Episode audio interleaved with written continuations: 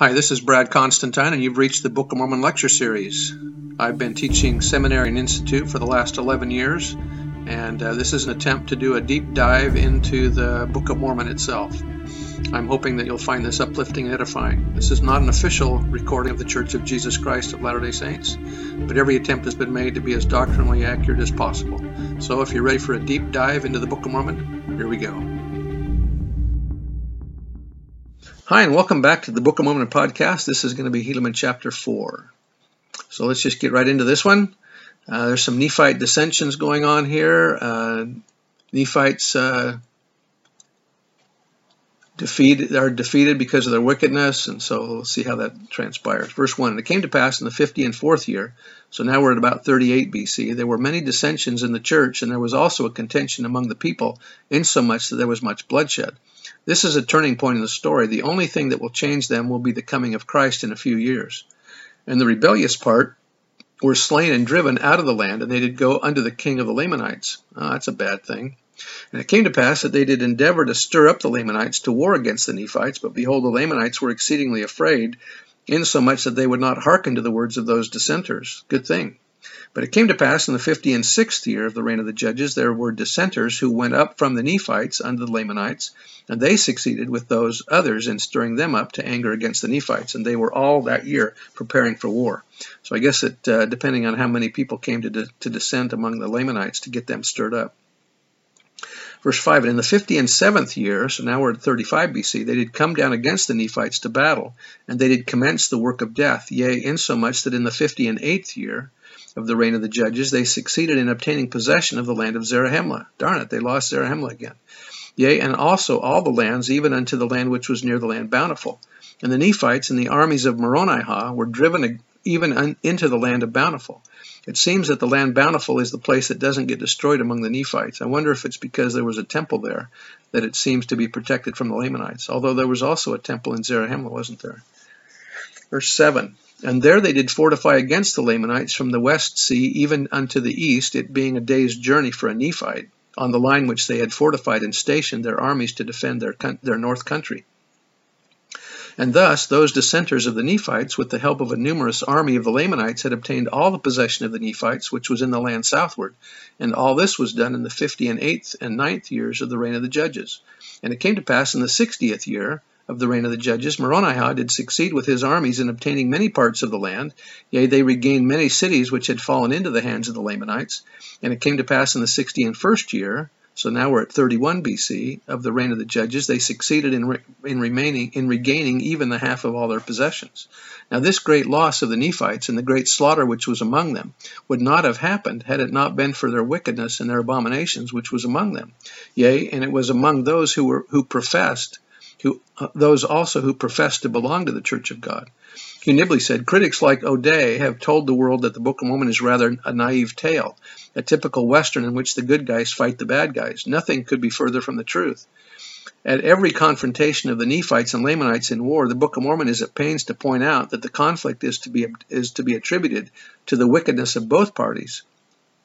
Indeed, the greatest battle before the final debacle was fought not between the Nephites and Lamanites, but between Nephite armies. They shall have no power over thy seed, the Lord promised Nephi, except they shall rebel against me also. This also is important. It means that whenever the Nephites and Lamanites fight, it is because both have rebelled against God. It is never a case of good guys versus bad guys. Harold said, There are many who profess to be religious and speak of themselves as Christians, and according to one such, as accepting the Scriptures only as sources of inspiration and moral truth, and then ask in their smugness, Do the revelations of God give us a handrail to the kingdom of God, as the Lord's messenger told Lehi, or merely a compass?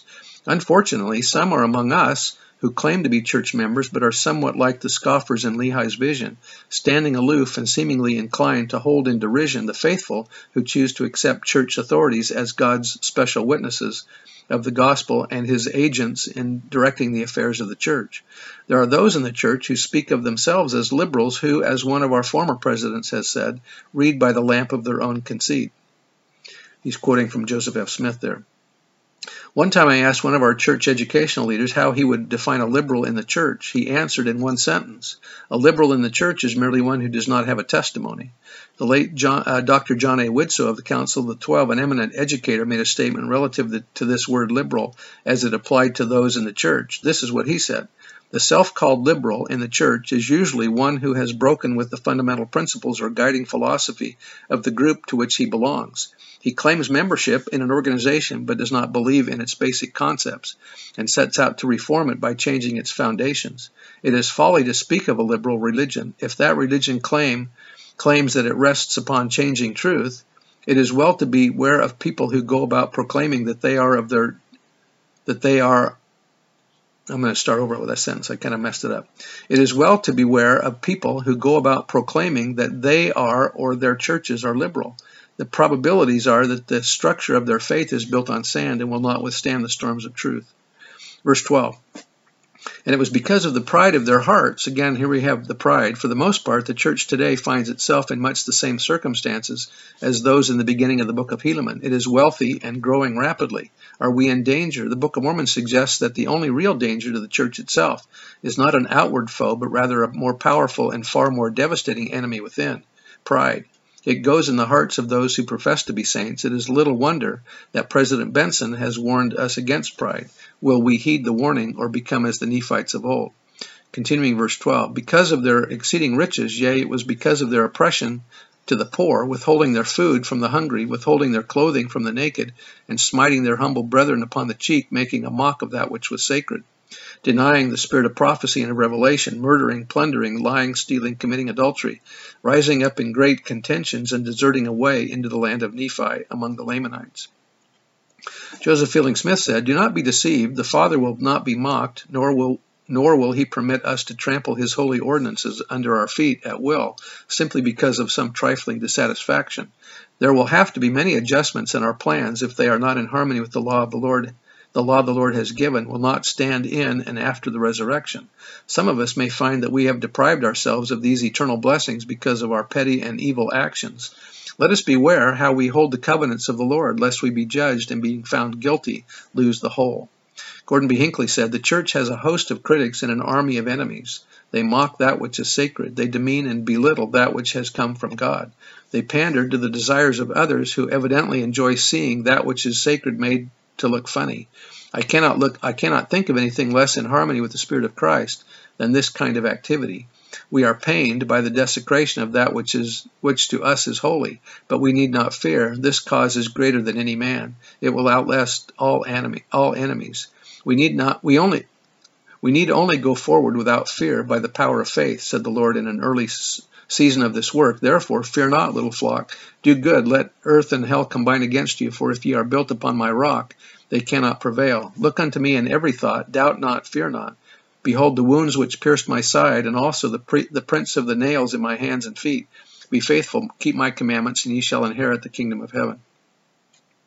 Speaking of, of the proud, President Benson illustrated some of these forms. He says, We pit ourselves or we pit our will against God's. When we direct our pride toward God, it is done in the spirit of my will and not thine be done. The proud cannot accept the authority of God giving direction to their lives. They pit their per- perceptions of truth against God's great knowledge, their abilities versus God's priesthood power, their accomplishments against his mighty works. The proud wish God would agree with them. They aren't interested in changing their opinions to agree with God's. Verse 13, and because of this, their great wickedness and their boastings in their own strength. They were left in their own strength. Therefore, they did not prosper, but were afflicted and smitten, and driven before the Lamanites until they lost possession of almost all their lands. Mormon, the true prophet historian that he is, herein gives one of the most important keys to understanding the history of the covenant people.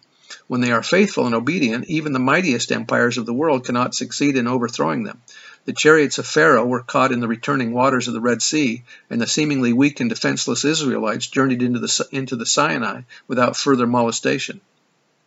Several hundred years later, the mighty armies of Assyria encamped around Jerusalem. To that point, no city or nation had successfully resisted the power of Assyria. But in response to the pleadings of Isaiah, the king and the people turned to the Lord. The next morning, 185,000 Assyrian soldiers lay dead, smitten during the night by some mysterious plague sent by the Lord. Sennacherib, the mighty king of Assyria, retreated without shooting an arrow the, against the city. But let the people turn from the Lord, let them fall into apostasy and wickedness, and the source of their strength and power withdraws. Often we say that the Lord punishes his people for their wickedness.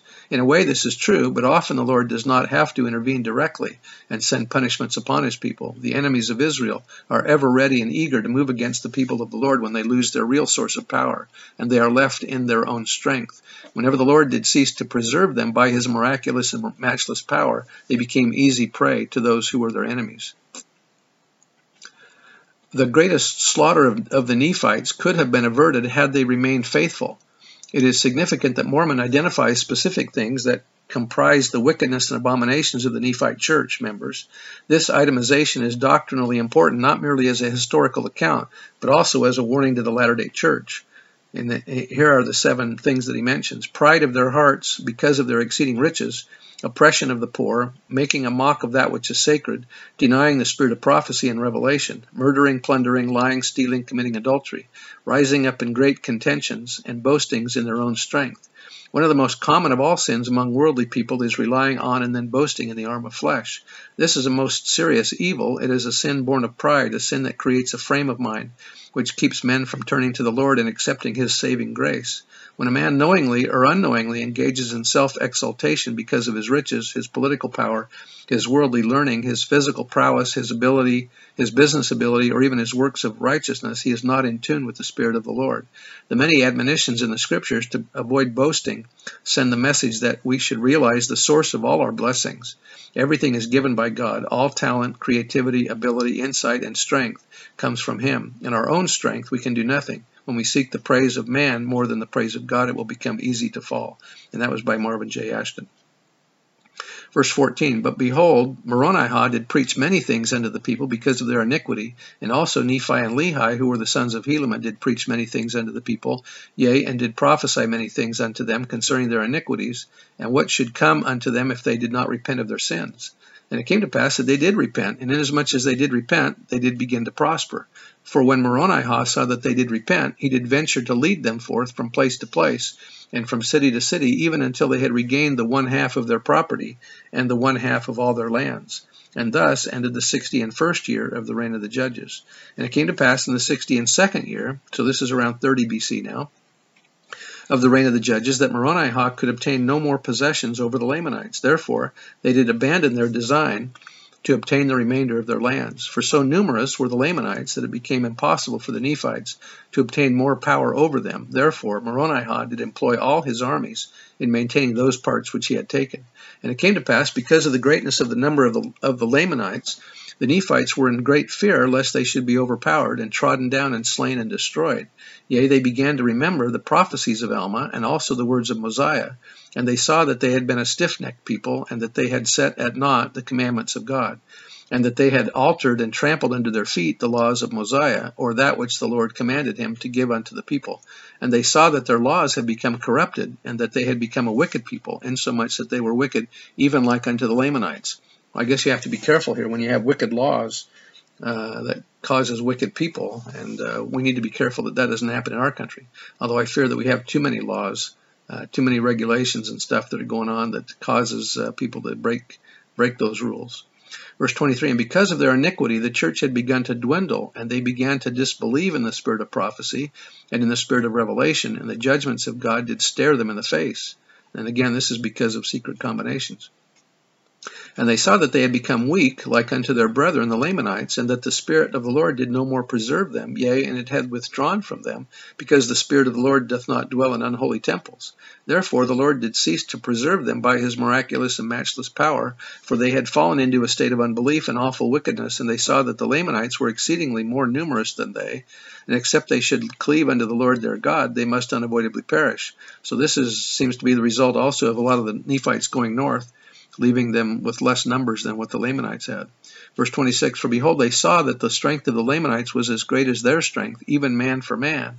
And thus had they fallen into this great transgression, yea, thus had they become weak because of their transgression in the space of not many years.